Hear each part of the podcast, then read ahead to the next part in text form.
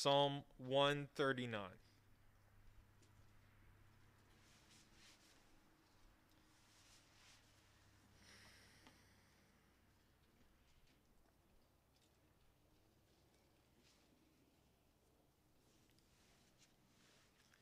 This sermon is going to be a topical sermon, but we're going to be camping out during the entirety of this sermon on the sanctity of life in this psalm. Hear now the words of the Lord from Psalm 139. It says this For the choir director, a psalm of David Lord, you have searched me and known me. You know when I sit down and when I stand up. You understand my thoughts from far away. You observe my travels and my rest. You are aware of all my ways. Before a word is on my tongue, you know all about it, Lord. You have encircled me. You have placed your hand on me.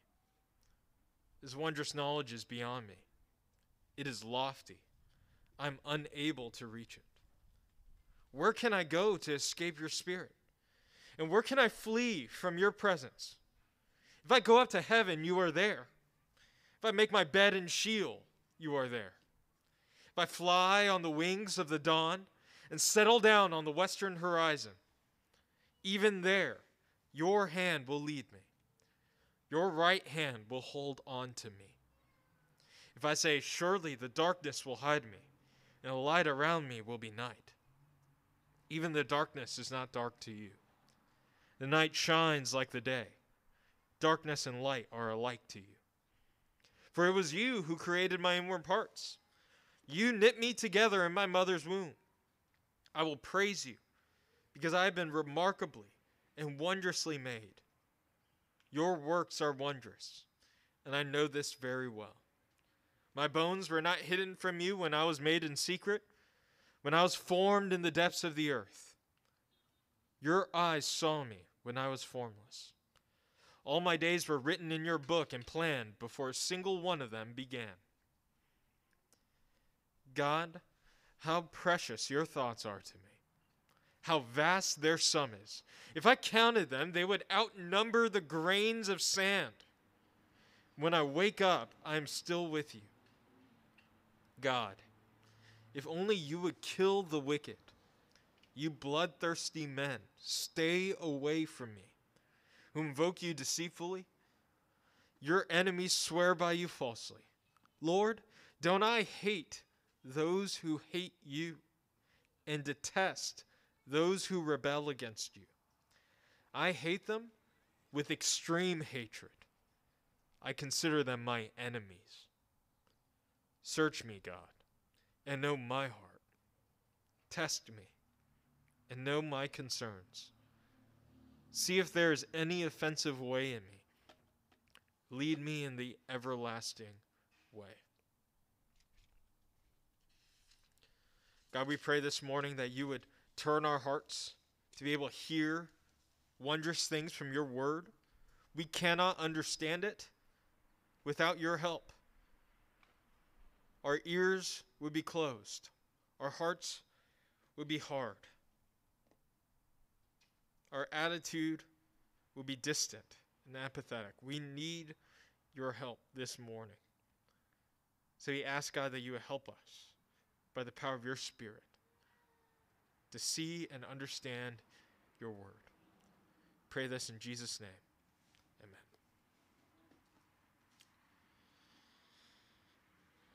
It's been 48 years since Roe v. Wade has been legalized, legalized abortions in the United States.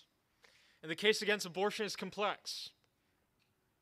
Discussions around biology, theology, and political ideology have made the issue a whirlwind of controversy. So, why do we take a Sunday every single year to talk about this issue of abortion? Why spend time on it? I have three reasons. Firstly,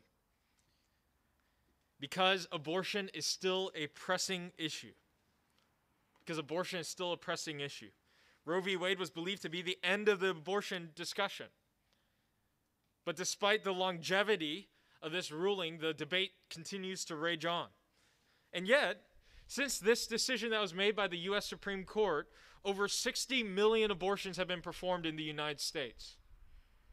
Over 40,000 since the beginning of this year. Reason number two because the church is to be equipped to engage the culture. Because the church is to be equipped to engage the culture. Whatever culture you're in, God desires for you to understand it and to be well equipped to be able to engage it. 2 Corinthians 10 3 through 4 instructs us to demolish arguments and to take every thought captive to obey Christ. That means our duty as Christians isn't necessarily to, to raise arms, but to deliver thoughts, to engage in the discussion. Reason number three because abortion has been a dark, shameful elephant in the room for many churches, including our own. According to the Guttmacher Institute, two thirds of women who get abortions identify as Christians. They identify as Christians. And a fifth of them identify as evangelical. Do you understand what that means? That means in 2020, over 100,000 abortions that were performed were performed on Christians who profess to believe the Bible, that attend church, and profess to believe the gospel. There are likely women here this morning sitting among us who have had abortions. And the guilt, the shame of sin, and the siren of silence has paralyzed the church from being able to show the grace of Christ. So, my desire for us this year as we think about this topic is to have a biblical understanding of how abortion opposes the glory of God. Let me distinguish what I'm trying to do this morning. I'm not trying to give a comprehensive defense for the sanctity of life or why a fetus is a person. I'm presuming those things to be true.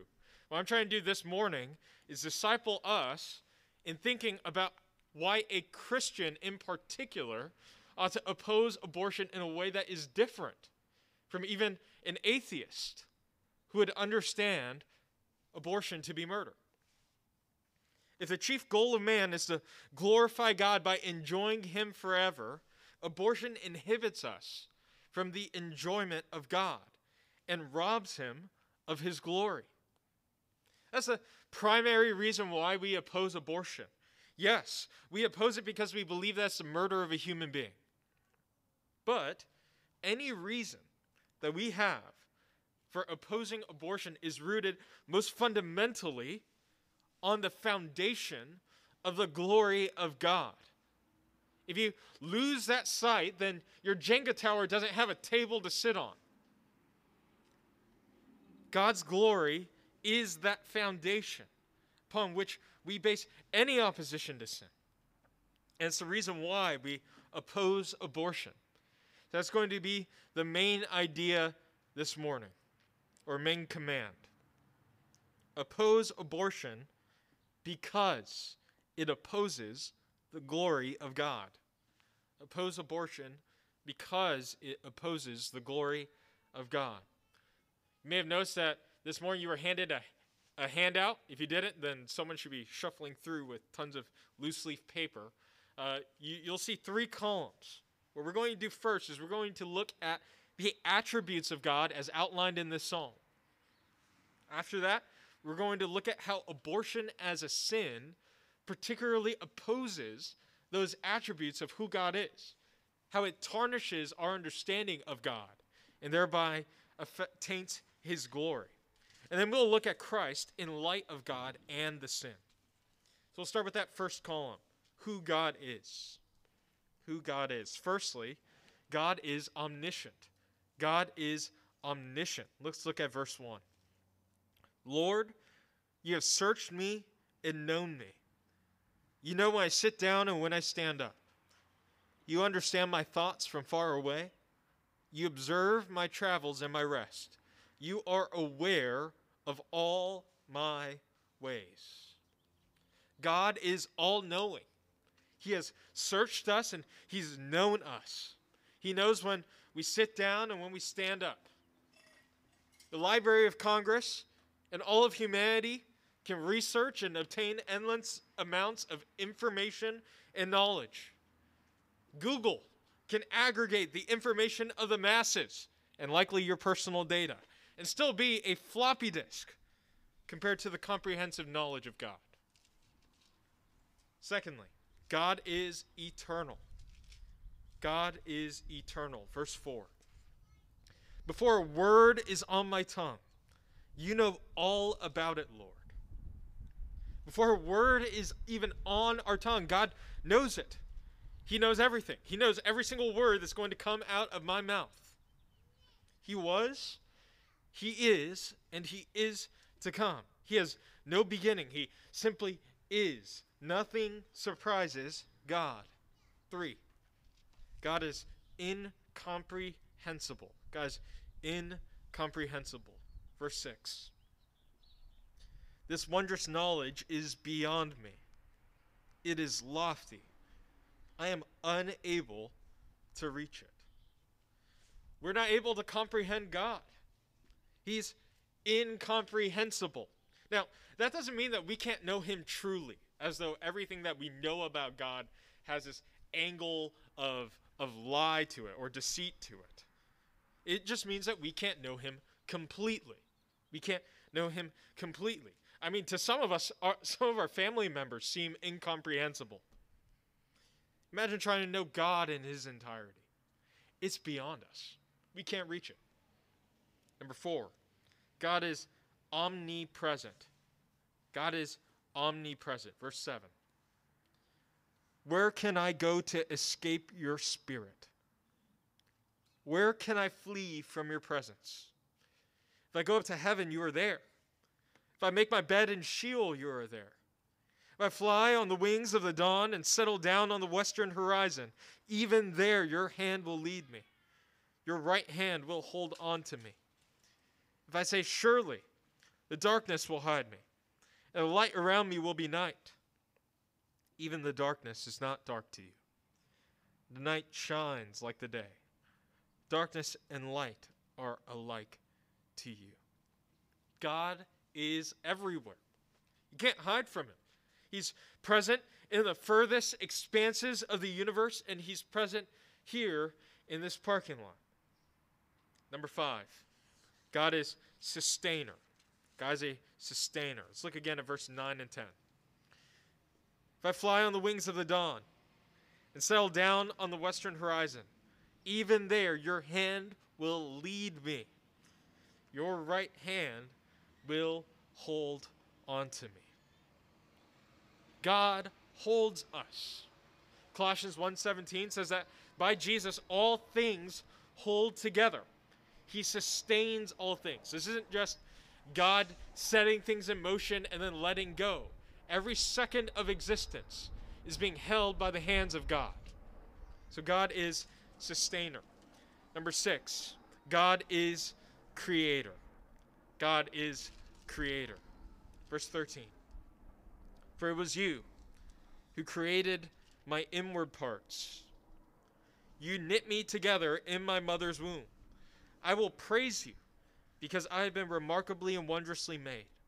Your works are wondrous, and I know this very well. My bones were not hidden from you when I was made in secret, when I was formed in the depths of the earth. God is the one who creates us. He personally knits us in our mother's womb. Only God can create like this. All life comes from God because God is life.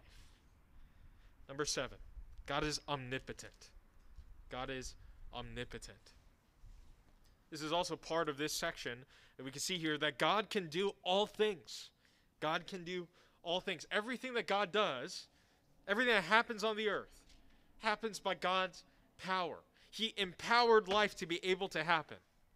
He's the one who breathed life to us so that we can function.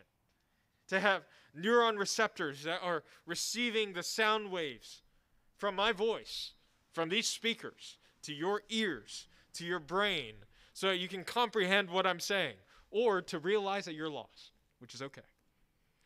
He's able to create us, and God can create out of nothing. Number eight, God is sovereign. God is sovereign. Verse 16 Your eyes, your eyes saw me when I was formless. All my days were written in your book and planned before a single one of them began. God reigns over all things. Not only did he see us when we were formless, he actually planned all of our days in his book before they even began. I mean, he planned every single day. He planned that you'd sit here and hear this sermon this morning. He planned for me to stand here and wonder if I'm cold or too hot because half of my body is in the sun. He planned all things. He reigns over all things. Number nine, God is precious or he's good.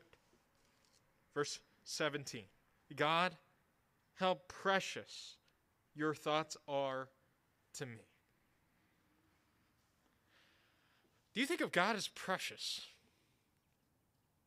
David is describing God here not just as a good God, even though he certainly is, but that God is valuable to him, that he's precious to him. God is cherishing, or, David is cherishing God's thoughts here, that God is a delight to him, that when he thinks about God's thoughts, when he thinks about God, he actually enjoys it. Thinks about God and who he is, and he delights in God. And that's because God is good. I think about the things that you enjoy in life. You know, when I sit around I hear other guys talking about sports and LeBron James this and Harden to the Nets that, I don't enjoy it at all. It's because I don't like basketball. I'm sure if I did, I'd enjoy it, but I don't. But if you talk to me about video games or about gaming computers or different technology, I'm right there. I can talk about that stuff for hours. Yeah, I see that hand. Um, the things that you enjoy, you'll delight thinking about. And here, David is delighting in God because God is good. His thoughts are precious to him. Number 10. Lastly, God is infinite. God is infinite. Let's go back to verse 17. God, how precious your thoughts are to me, how vast their sum is. If I counted them, they would outnumber the grains of sand. When I wake up, I am still with you. God is immeasurable. He is the maximum of everything. We might have knowledge, but He is knowledge. We might have good things or do good things, but God is goodness. If we compared our little sandcastles of knowledge to His, we would be absolutely buried in infinite mounds of sand. So God is infinite. Now, why do we just spend so much time on the attributes of God? Because of verse 14. I will praise you because I have been remarkably and wondrously made.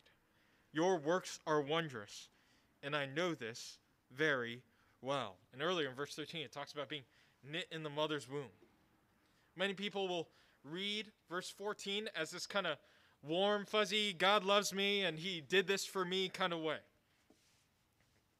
And that I'm the one who's being fearfully and wondrously made here. And and don't get me wrong, that, that is true. God tender, tenderly loves us. And it's a beautiful thing that He's done. But when we read this psalm in its entirety, when we, when we meditate on each part of this psalm, we realize that this psalm really isn't about us. It's not about you, it's about God. Verse 14 is about God and who He is. The reason why we're remarkably and wondrously made is because God is remarkable and wondrous. The stuff that He does is remarkable and wondrous. And because He's the one who makes us, That's what makes us remarkably and wondrously made. Human dignity is grounded in who God is, not who we are. Which means that even when we advocate for life, it is primarily grounded in who God is, not who we are. That's what makes Christians' advocacy for life different than people who aren't Christians. Because we recognize a dignity in humanity that goes deeper than the person. That every single human being is a mirror reflection of the character, of the glory of God. Which means that to abort a child infringes on God's authority at every level. At every level. Let's go to column two sin. What happens when we deny God here? Begin to believe lies about who God is. That's what happens. So you'll see some horizontal correlations here as we walk through. Firstly, sin makes us believe that God does not understand my situation. That God doesn't understand my situation. Now, I haven't been a woman. I don't think I'll ever be a woman. And God the Father hasn't either. So he can't possibly understand where I'm coming from. He doesn't know me. What does that do? It denies God's omniscience. So God is not omniscient. Number two, God is dated. God is dated. God just is not progressive enough. Modern times are different than before. Can we really say that whatever this archaic God says about life over 3,000 years ago still applies today? God's words ought to have some kind of expiration date, right? Some kind of re upping. So, what happens is that God isn't eternal. Thirdly, this situation is too complex. This situation is too complex. Many can feel overwhelmed by their circumstances and view abortion as the only way. We'll talk more about that later. But in the moment, the situation may press someone to look to abortion as the only solution. And that situation to that person may feel incomprehensible, that it's overwhelming. So think about those, those 20% of people that profess to be evangelicals. They know what God says, and then you think that this situation is just too complex given the circumstances. So, circumstances supplant God's commands, and God isn't incomprehensible, He becomes dismissible. Number four, I can hide from God. I can hide from God. No one has to know. I can get away with this. It'll be one day. I'll, I'll come in and I'll go and get this taken care of. Out of sight, out of mind. And so God is omni isn't omnipresent. Number five, God has abandoned. God has abandoned me. Might feel like you're all alone. No one can help me. This is my problem, and God has left me.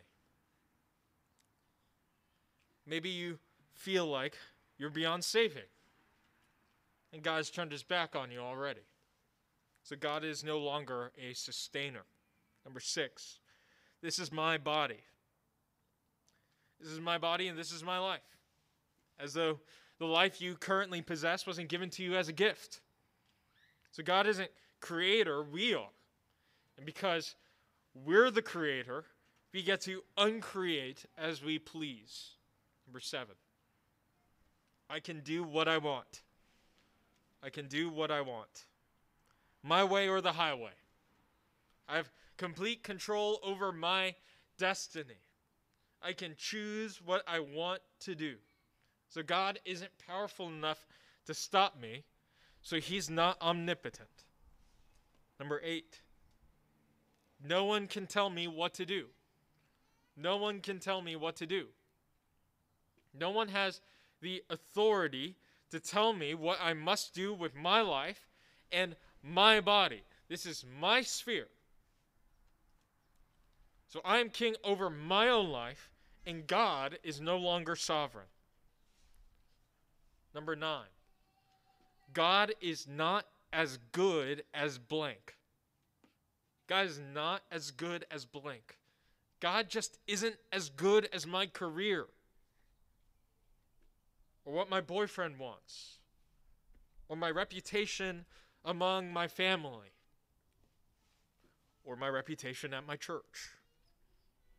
These are things I just can't give up. So God isn't good. Number 10. God is not enough. God is not enough. He isn't capable of pulling me through. He couldn't save me. He's not satisfying. There's this void that I need to fill that He can't. So God is no longer infinite. Can you see from these 10 points how abortion directly opposes those 10 attributes of who God is? It takes God's authority, it takes His character, it attempts to usurp it. It's no wonder that David states in verse 19 through 22 God, if only you would kill the wicked. You bloodthirsty men, stay away from me, who invoke you deceitfully. Your enemies swear by you falsely. Lord, don't I hate those who hate you and detest those who rebel against you? I hate them with extreme hatred. I consider them my enemies. In light of who God is, this is not an overreaction. David rightly captures the disgusting wickedness of sin. God hates those who do evil. Psalm 5 says that God abhors all evildoers, which means that God hates those who have had abortions, which means that God hates sinners. If we're being honest, that means that God should hate all of us. I mean, when I read those lies, in the entire second column in violation of God's character, have any of those excuses resonated with you? Did you hear those and think, I've thought that before? That's because the root of all sin, regardless of whether or not it's abortion, adultery, greed, or anything that we could ever do in rebellion against God, is unbelief. And because of our unbelief, we deserve to die. We are bloodthirsty men. We are the wicked. We are the enemies of God. So, what do we do? How do we reconcile bloodthirsty, rebellious enemies of God through the person and work of Christ? If you're not a Christian, this is this, the next 60 seconds are really what you should be listening to. That the only way that you can take your bloodstained, rebellious, wicked self before God is through the person and work of Christ. Jesus did not only know the sinful state of humanity, he took on the nature of man himself. He became a man, was born of a virgin, and lived a sinless life that we never could. He never doubted God. He didn't have an inkling of unbelief in his soul, and he lived perfectly. And we, in turn, took him and tried to kill him. And he suffered on a Roman cross like a criminal. And as he hung on the cross, Jesus bore the wrath of God. He received the punishment that us, bloodthirsty, rebellious enemies, deserve to have. And he took it on his own shoulders. God asked, uh, David asked God to slay the wicked and God slayed his son. And Jesus died. But three days later, he rose from the dead, victorious over sin and death. O death, where is your sting? O hell, where is your victory? Christ has won victory over sin and death, which means that Christ is the remedy to all sins. To all sins. Let's look at the third column. What does Christ do? What does Christ do? Firstly, Christ understands us. Christ understands us. In fact, he's had firsthand experience through the tragic effects of sin. He suffered it for us.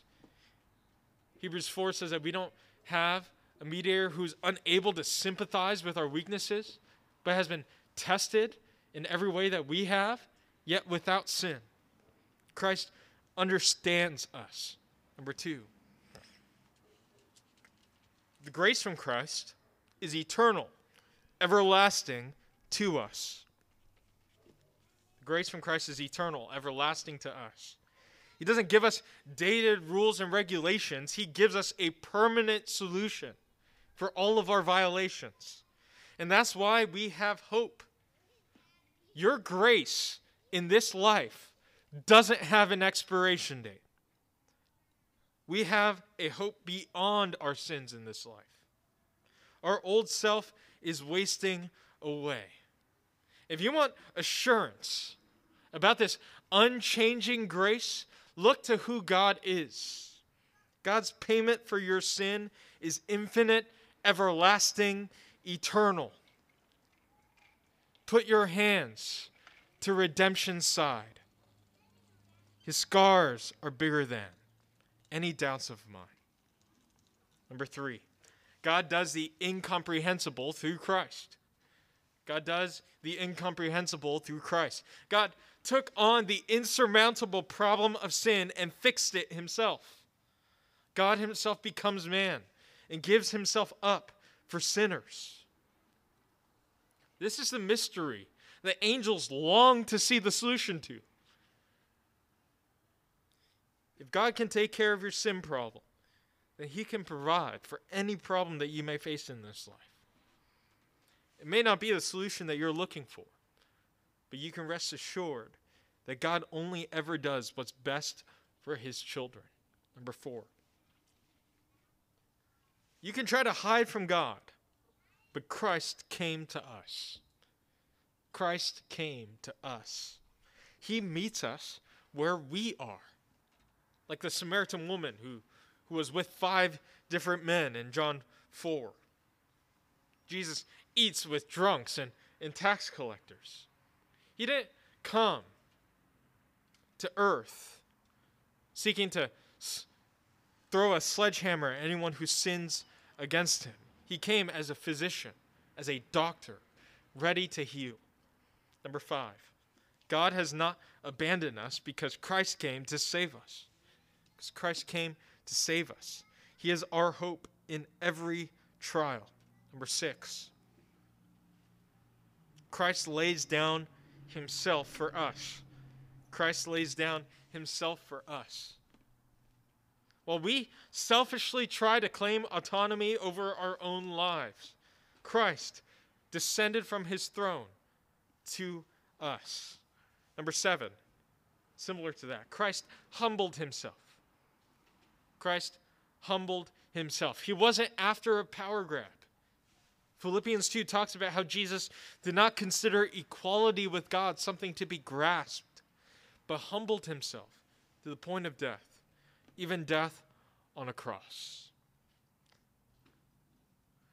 Number eight, Christ submitted to the will of his Father. Christ submitted to the will of his Father even if it meant his own death. Even if it meant his own death. Number nine, Christ is the most precious gift we could ever receive. Christ is the most precious gift we could ever receive. He's sweeter than convenience, He's better than anything this world can offer. And you can indulge in Christ for the rest of your life and his goodness will never run out. In fact, your appetite for him will only grow. Number 10. God is not enough. Christ is everything to us.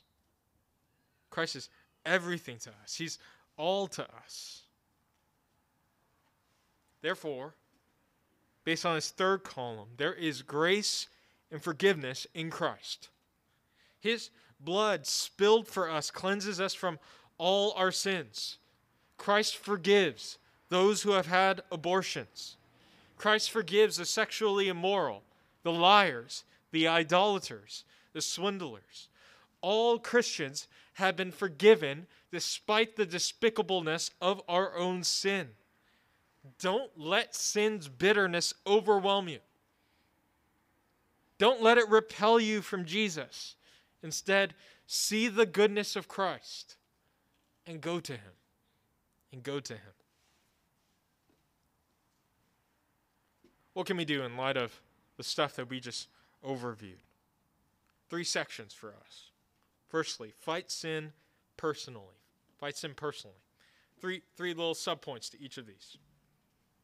Firstly, fight to taste God's goodness every day. Fight to taste God's goodness every day. Look for moments in your life that you can recognize and train yourself to see God's goodness in them. Thomas Watson has said that until sin is bitter, Christ will not be sweet. Christ will not be sweet. I want to flip that phrase. Kind of want to reverse it. I want to say that until Christ is sweet, sin will not be bitter. Sin will not be bitter. It's like brushing your teeth and then biting an orange. Right? When you are cleansed by the cleaning blood of Christ and you look back to sin, it doesn't taste good anymore. It's bitter to you. The fight of the Christian against sin isn't just to reject sin, but to say that Jesus is better. Number two, repent of self righteousness or apathy. Repent of self righteousness or apathy. Do you have a gracious demeanor when people sin? Or do you slam the hammer of justice? Do you gospelize people in their brokenness? Or do you avoid difficult conversations because they're a nuisance to you? We can all grow in our humility and our empathy. Number three, educate yourself. Educate yourself. I can't thoroughly answer every single objection to the pro life cause in 45 minutes. Trying to answer people's objections is kind of like playing a game of whack a mole. You hit one, another objection pops up, and you just keep going. So research it. Read Why Pro Life, which we have in our bookstall, which you could ask PGRI to provide for you by Randy Alcorn. Read different articles on the sanctity of life. Equip yourself so that you can take every thought captive to Christ and bring him glory. Second section here fight sin corporately. Fight sin corporately. Firstly,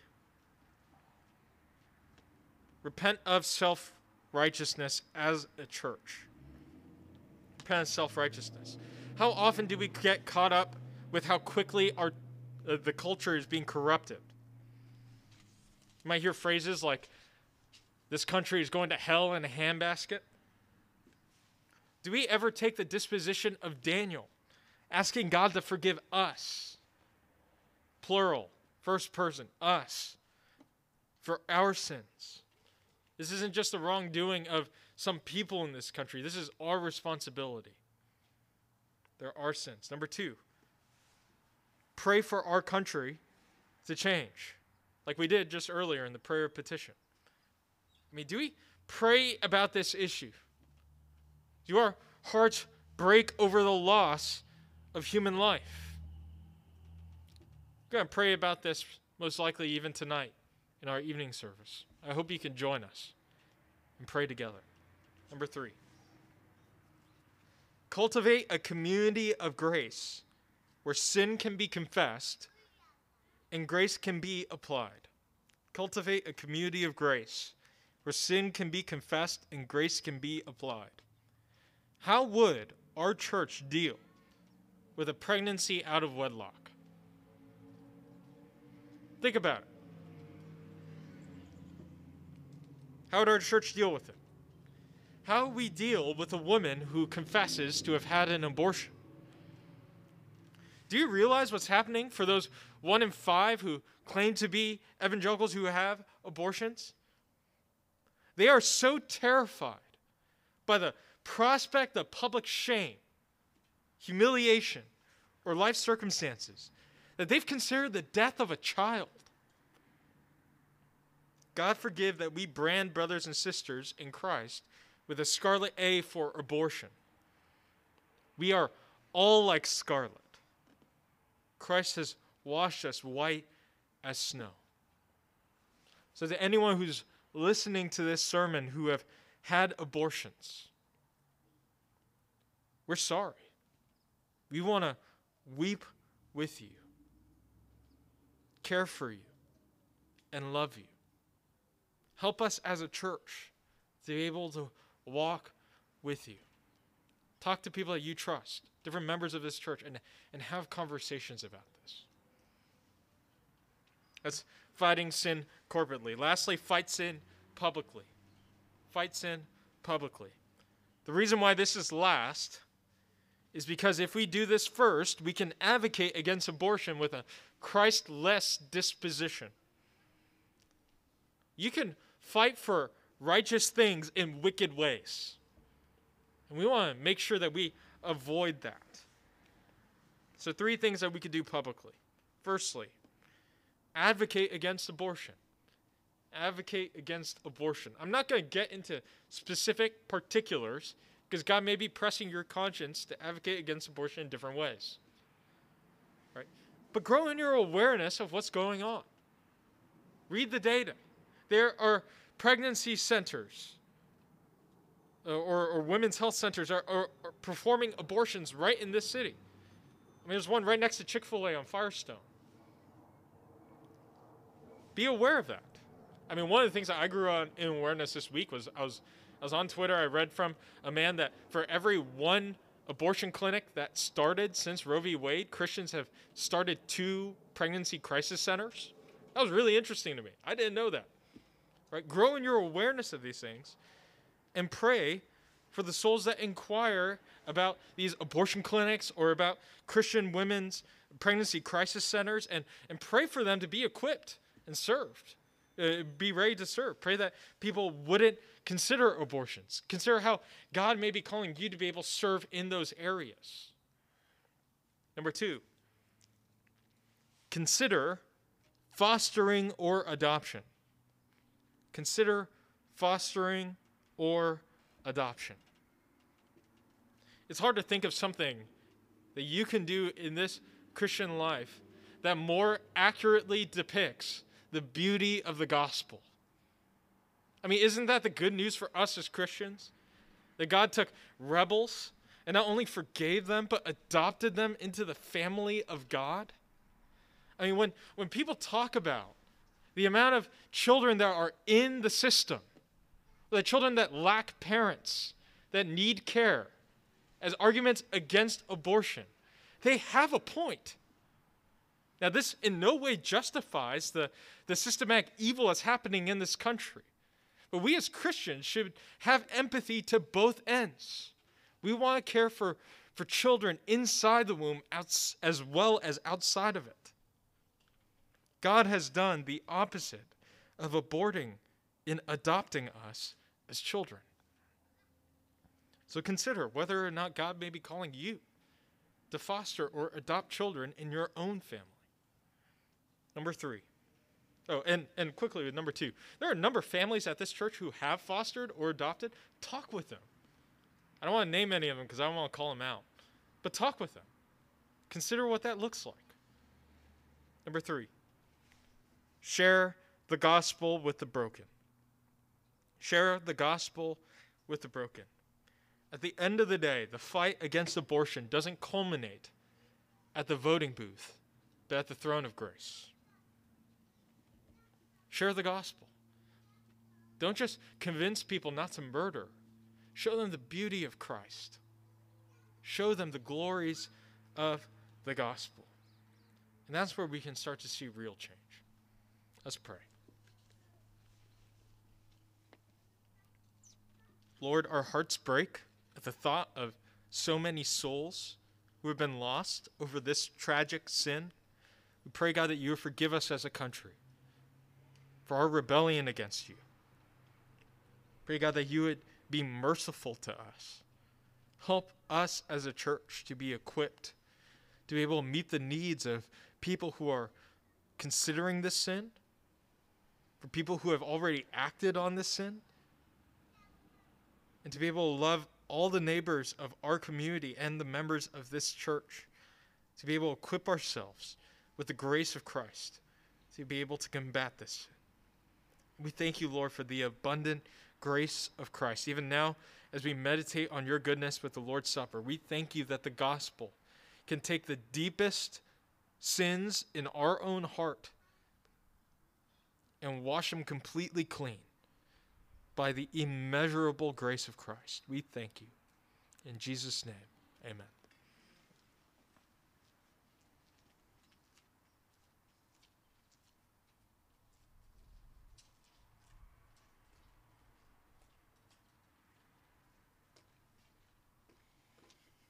Let's take a minute now, or actually a few minutes, to share what God pressed on you from the preaching of God's word from Psalm 139 or any other verses that were quoted. So go ahead and take a minute now to share with someone around you uh, a thought, comment, something God pressed on you. If you're a guest here, feel no obligation to share. Just introduce yourself to someone and listen in on a conversation. And if members can just be aware of others who might not have someone to share with. Go ahead and take the next few minutes to, to do that now. Thanks.